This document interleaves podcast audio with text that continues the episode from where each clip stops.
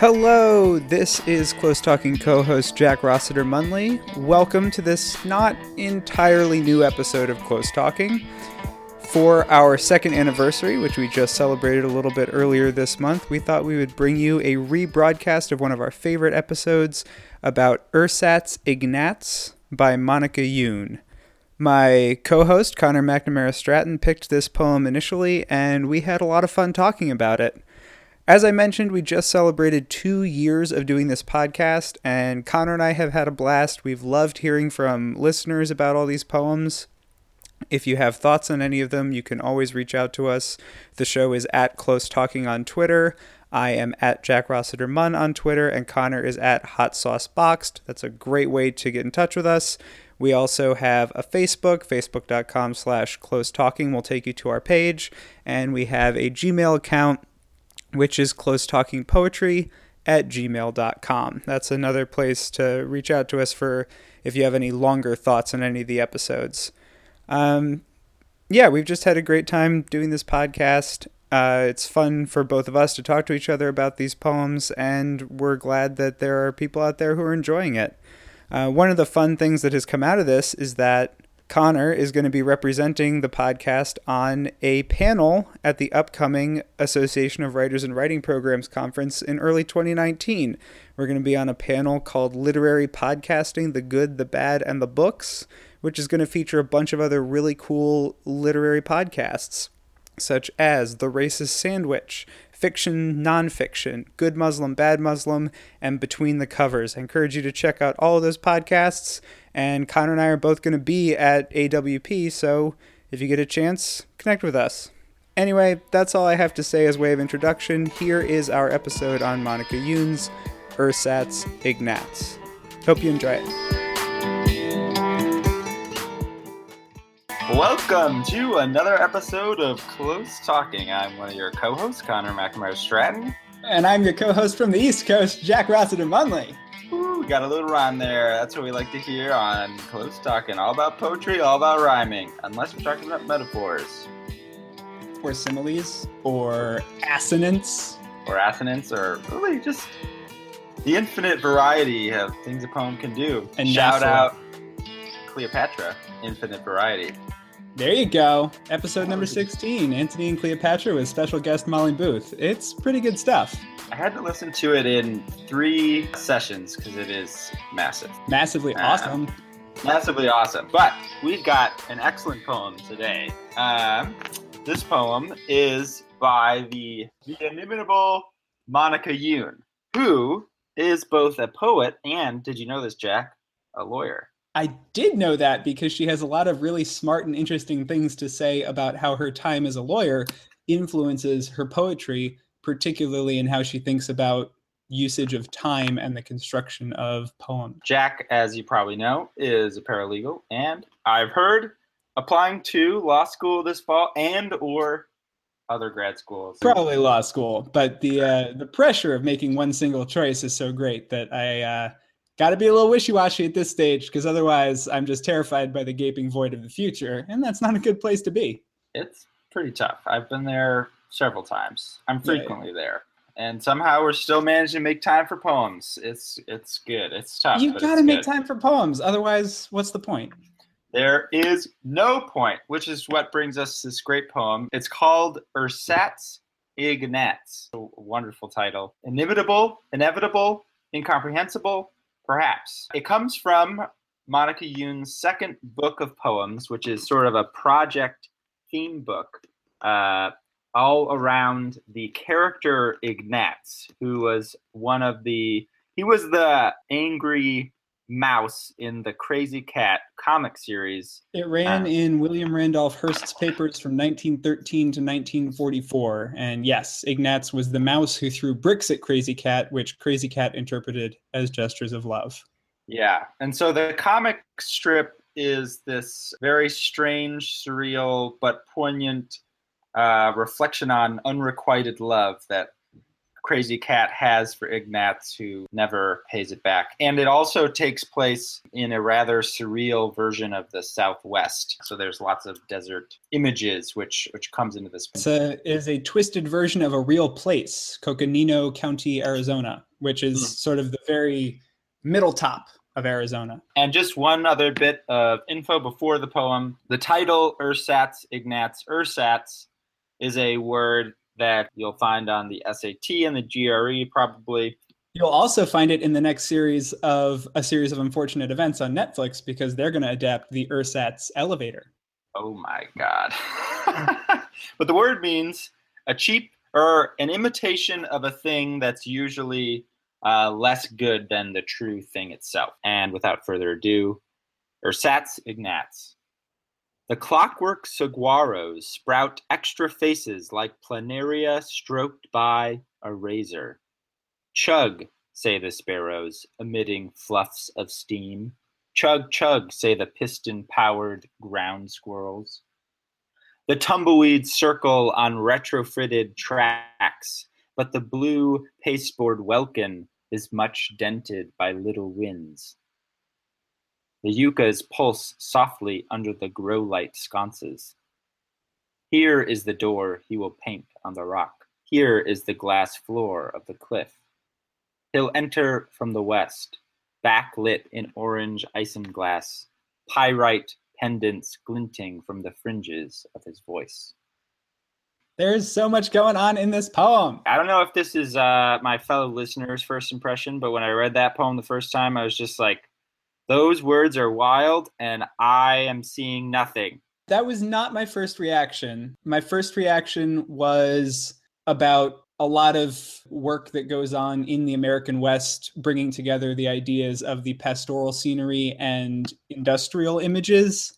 Uh, one of the big themes in the Western is the intrusion of the railroad into a space. And so you have a lot of films and TV shows, particularly films on screen depictions of the West that deal with this issue. So you have shows like Hell on Wheels that literally follow the town that grows around wherever the railroad happens to be as it moves across the country. The classic example is Once Upon a Time in the West, the spaghetti Western, which starts with a train coming into a previously completely still train station. And all of this, for me at least, is somewhat contextualized by the really fascinating book about 19th century American literature, The Machine in the Garden by Leo Marx, which is all about how in 19th century literature there's a tension between pastoral images and the intrusion of industry and technology. He sort of looks at Melville and Twain and all these guys and says that what serious literature of that period was doing is taking these two big ideas that were sort of in conflict in America at the time this tension between the growth of cities and the growth of industry and this essential Americanness rooted in sort of a limitless landscape. One of the classic examples he uses is Huck Finn and Jim on the raft, which then gets destroyed by a steamboat. And he says that the raft is their garden, the steamboat is the machine. And reading through this poem, thinking about all of that sort of mixed together, obviously the idea of Ersatz Ignatz is like this pale imitation of a real Ignatz. And this is sort of a mechanical version of the Southwest scenery. You get all of these call outs to specific, you know, saguaro, yucca, the different animals that are there but there's no sun. It's grow lights. They're all mechanical. Having those two ideas together uh, was sort of where I first went upon reading it. Holy spaghetti noodle doodle. That is a heck of a first reading. I'm a little, I moved a little slower. I got to the same place that you did by the end, but without all of the incredible historical American West context. And I'm going to take a long roundabout way and eventually get to where you got. I see this poem I'm like thinking about the first line. I'm like, the clockwork saguaros sprout extra faces like planaria stroked by a razor chug. That's the first stanza. A razor period chug is the second line. Holy smacks. I mean, the strangeness of the diction, probably more people than me know what a saguaro is. I didn't at first glance, I looked it up I did my research. Classic uh, desert cactus with the arms that stick up. yep, the arms, the arms cactus. When someone says cactus, it is what you think of. Exactly. But then it's like, okay, clockwork. I don't know what why that is paired with saguaros initially. Then sprouting extra faces. Okay, that's very confusing. I'm not picturing a cactus with faces. How is that happening? And then it's like planaria. Again, I'm reaching a word that I don't know. I look it up.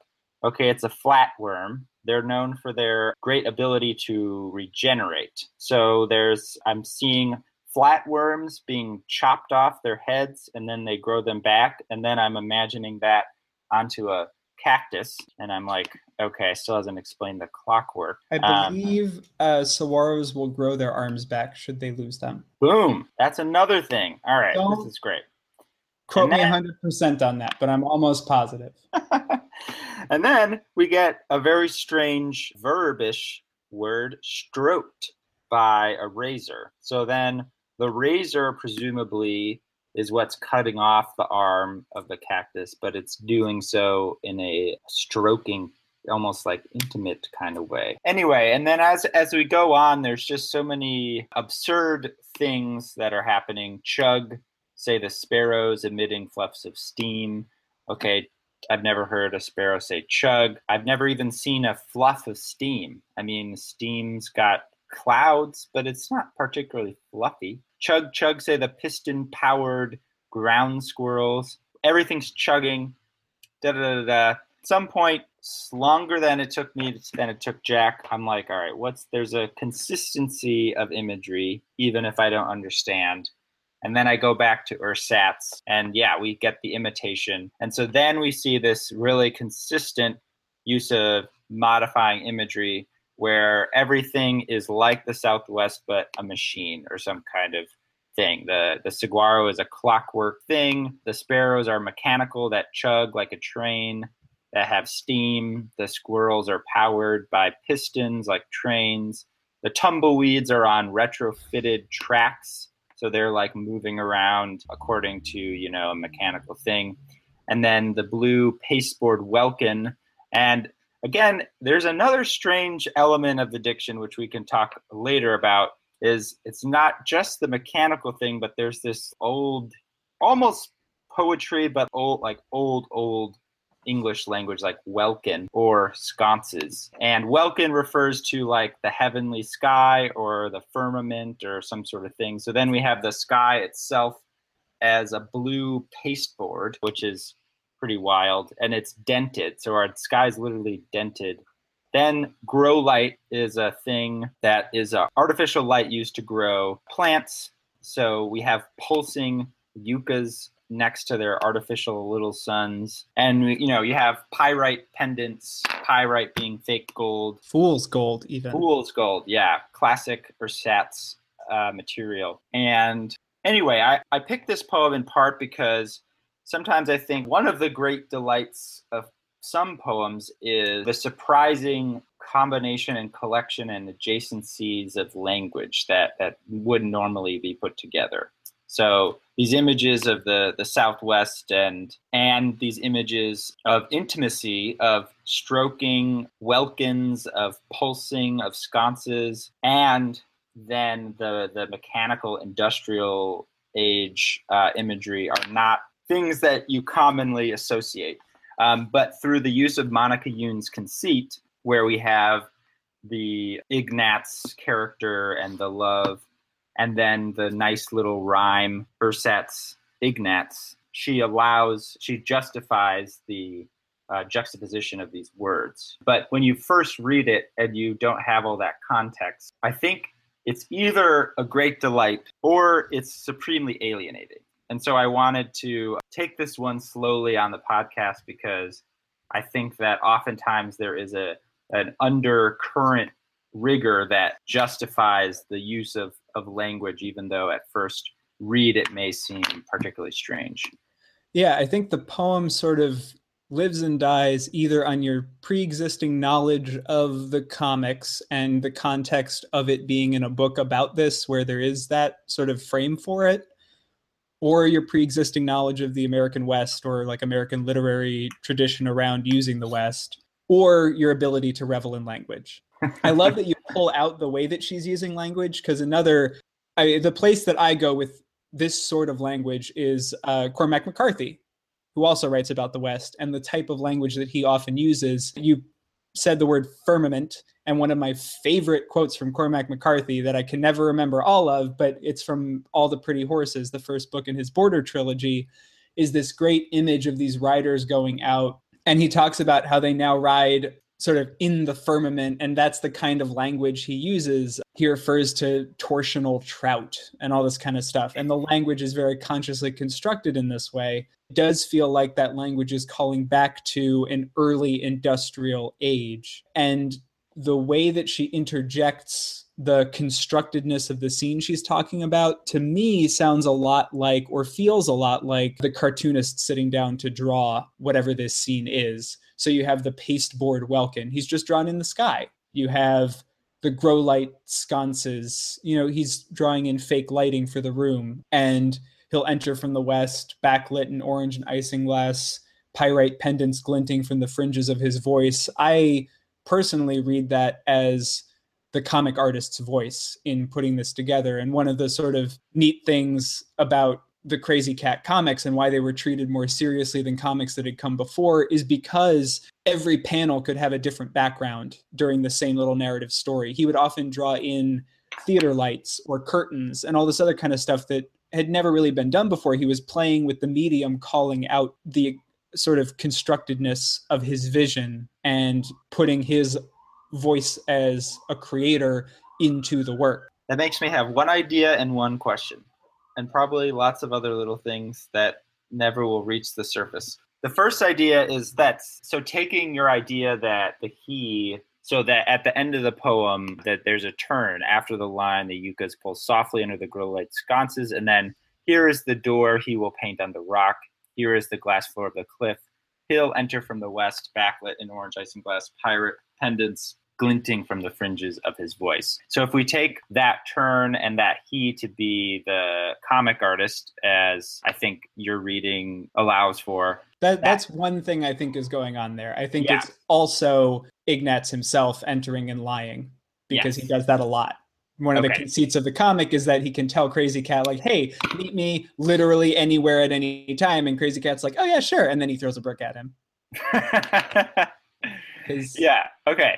Well, that gets to my question. I had sort of read it as Ignatz, but I think that you're right that he is sort of both Ignatz and the author himself. As the author, that's interesting to bring up the constructedness because then that that makes but that makes me conflate the Krazy Kat's unrequited wait that doesn't actually work i was going to say well i'll just say it and then if it doesn't work for real then we'll cut it that it, it, it brings in the Krazy Kat's unrequited love as a projection onto Ignatz as the artist's projection onto, you know, his canvas or his comic strip or something, that there's a one sided relationship that is being thwarted by the creative process in the form of a mouse throwing bricks.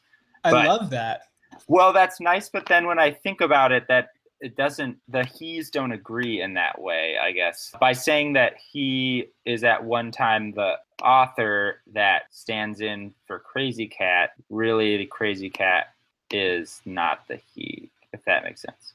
No but, but i think it does work because i read an interview with her talking about her inspiration for doing this and it was that she and a friend took a trip out west after she had like just ended a relationship and so she happened to be thinking about her own various failures in love. They went out and visited this place that happened to have book of books of Krazy Kat cartoons and she started reading that while in the west and thinking about unrequited love and all these sort of issues so i think in a way it's also a little bit her voice as writing this because that's what inspired her she started reading about the west and about you know more about the history of Krazy Kat and all this sort of mixed together for her as the inspiration for this piece. I think it also works that she's in there a little bit too as the author, thinking about what is it like to have the bricks thrown at you or to sort of be looking for a new love experience when past ones haven't worked and why haven't they worked and what are the contours of this weird relationship in the comic strip. Yeah, that makes a lot of sense. And people have said in reviews that I've read of the book as a whole that they were sort of expecting because it's kind of a project theme based on something that was like popular culture ish, that it would be sort of ironically or campy or, but that they were surprised and refreshed by how actually sincere and poignant many of the pieces are, that it actually takes seriously the the love basically that Krazy Kat has for Ignatz. That poignancy makes sense if we're also thinking about Monica Youn's own voice entering in. And as I alluded to at the beginning, from a literary standpoint, the way that she in this poem goes about it is also taking it very seriously because, you know, in Leo Marx's study of literature from the 19th century, part of what he's interested in is distinguishing high literature from like popular and other literature. And what he says about what distinguishes like Hawthorne and Melville and these sort of top tier folks is that they are really effectively putting together ideas of industry and mechanization with ideas of the pastoral. And that's exactly what she's doing here. Yeah, that's fascinating. Yeah, and so then thinking about the he as perhaps the the comic book artist, and with along that, and then maybe the speaker has an element of the Monica Youn personal. The other way of thinking about he as Ignatz the mouse, which then makes the speaker sort of Krazy Kat, and that anyway brings up. I don't know if it's a good time to have a sidebar, but the persona poem is a type of poem that is often used where the speaker adopts, you know, the voice of, you know, someone else, whether uh, someone from myth like Persephone or something, or someone like Krazy Kat. It's like a double sided coin. This is just my own opinion about it, is because poems are so voice driven when you adopt a persona that you're then using in the first person, it's so compelling as the first person, it's like hard to then make the leap to be like, oh, this is a persona. Whereas, you know, if you're reading a prose fiction piece like a novel and it's like Johnny said da da da da, well, you know it's not John, like the author's not saying that. So there's the distance uh, or you know obviously when you see a movie and you see a physical actor saying something you know that's not the screenplay writer's you know own opinion. But when you see a poem and it's just like i am blah blah blah or i hate da da da it's it's that's all you have is the voice. And so on the one hand the persona is very convincing but sometimes i think it can be a little too convincing one example of this, which we had to read for a class, is this. I mean, I'm going to dish, but it's called Alamo Theory by Josh Bell, who's a seems Are we to about be to put Josh Bell on blast? Yeah. All right. There's There's Josh Bell. Josh Bell. It's about to go down. I'm not about your stuff. All right. He has these series of persona poems that are from the perspective of the main, the lead in Motley Crue, Vince Neil. Vince Neil. And basically, he is Vince Neil of Motley Crue in the poem and in real life is like this horrible uber misogynist dude who okay. like sucks and the poems sort of adopt the posture it, I think the generous reading of it is it's this ironic reenacting of white male misogynist racist attitudes as a way of exposing it or something but it's just bad. it, it and sounds then, unconvincing. It's unconvincing. And then like he also is just like waxing philosophic on like keats and shit and it's just like well how it's like you're putting so much time into this Vince. Anyway, it's like really, I think Josh Bell is just a little creepy, and he wanted to get away with being creepy, so he so he pretended that the lead singer of Motley Crue was being creepy for him. Exactly. There you go. So, but anyway, another striking example, which I really loved the book, but the persona part of it was very strange. Although I think it, it, the point is um, Louise Glück's uh, Wild Iris, which is the book she won the Pulitzer for, that has alternating personas where some are from the perspective of this woman who's gardening, and some are from the perspective of the, the flowers and plants in the garden itself. And then some are from the perspective of some sort of like deity figure. You read the poem by poem, and it's just this eye over and over again. And so the the um, transition from persona to persona isn't an easy transition to make, which I think has a, an effective way of bringing all of those eyes close together, perhaps. In this case, it seems like it works. Uh, I haven't read the whole book, but they're all from Krazy Kat's perspective. So it's a very consistent persona that's like iterated a bunch of times throughout. You know, it's a really interesting technique for a poet to use sort of the tools of poetry, the sounds and the rhythms and the the high octane lyricism, while not having to always stay confined to you know my personal self, because that's sort of a problem that poets have. Another excellent example of someone who does really good persona work is one of my personal favorites, Bruce Springsteen. For example, in The River, he's writing loosely from the perspective of his brother in law. And in his Oscar winning song for the film Philadelphia, Streets of Philadelphia, he's writing from the perspective of someone with uh, AIDS or someone who knows someone with AIDS. I don't know that song as well, but he's writing from a clear perspective that is not Bruce Springsteen. And he does that in a lot of his songs, not always calling out I. The River sort of stands out as a song where he says, right at the beginning, I come from down the valley where Mr. When You're Young. It's usually that he's writing in a voice that is not his own, but not necessarily saying I all the time. There's a number of songs where he does, but my point is top notch persona work from Mr. Bruce Springsteen.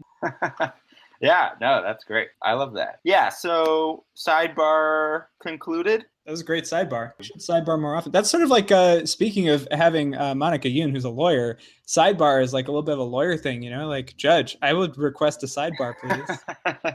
That's true.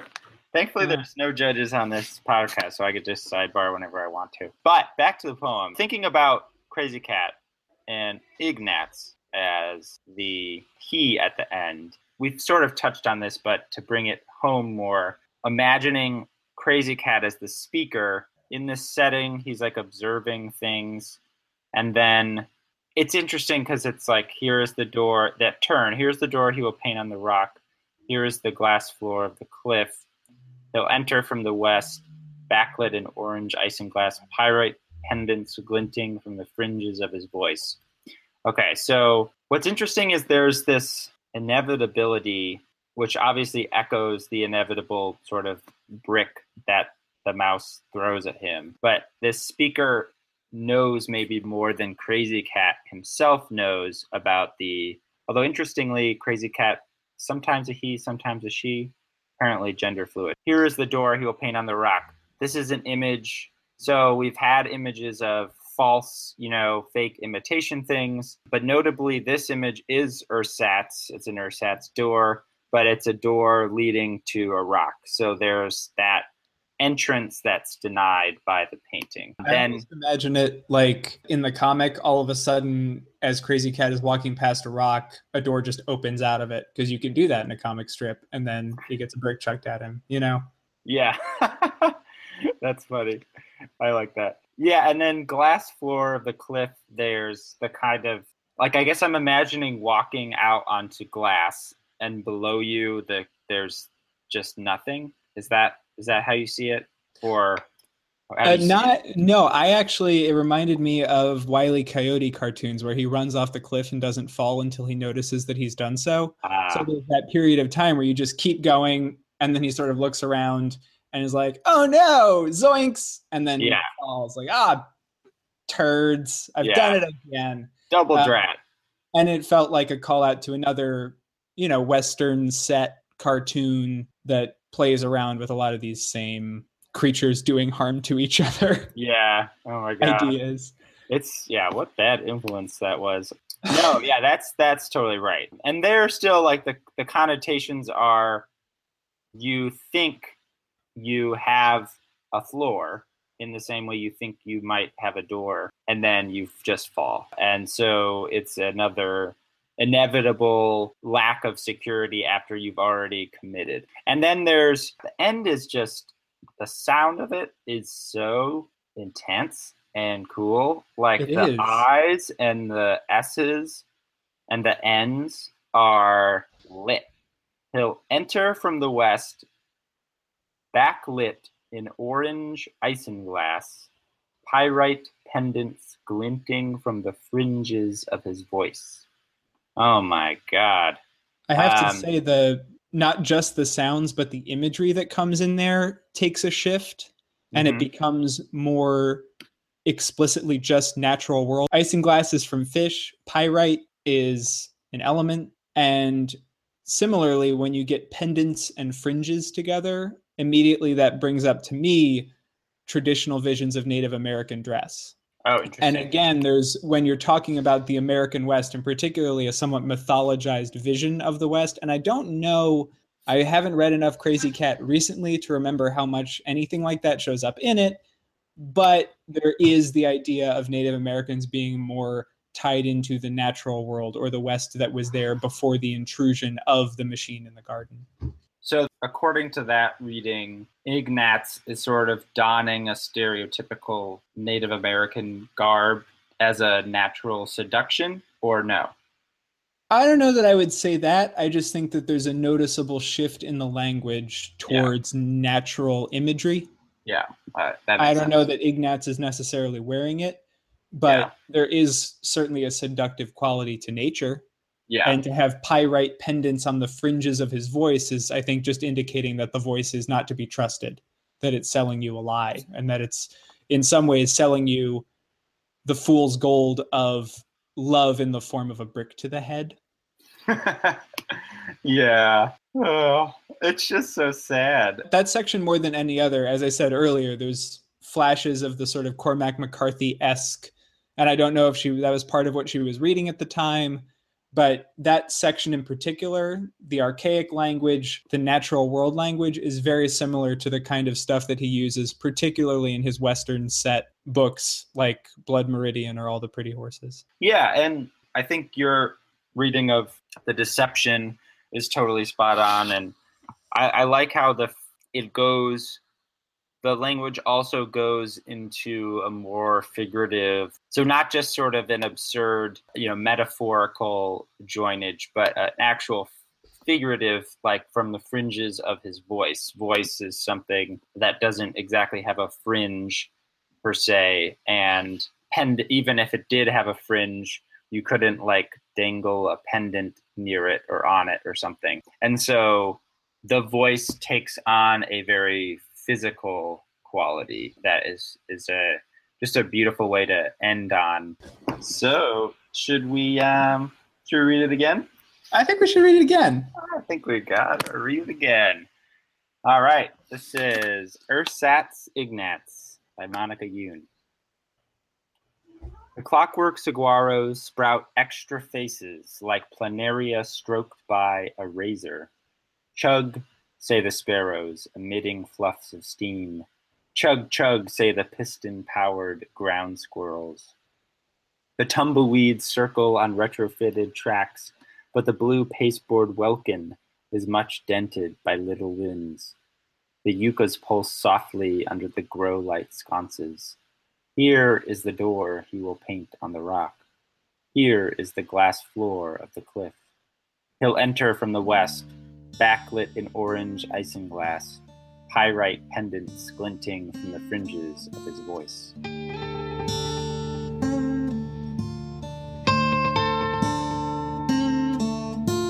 Thank you so much for listening.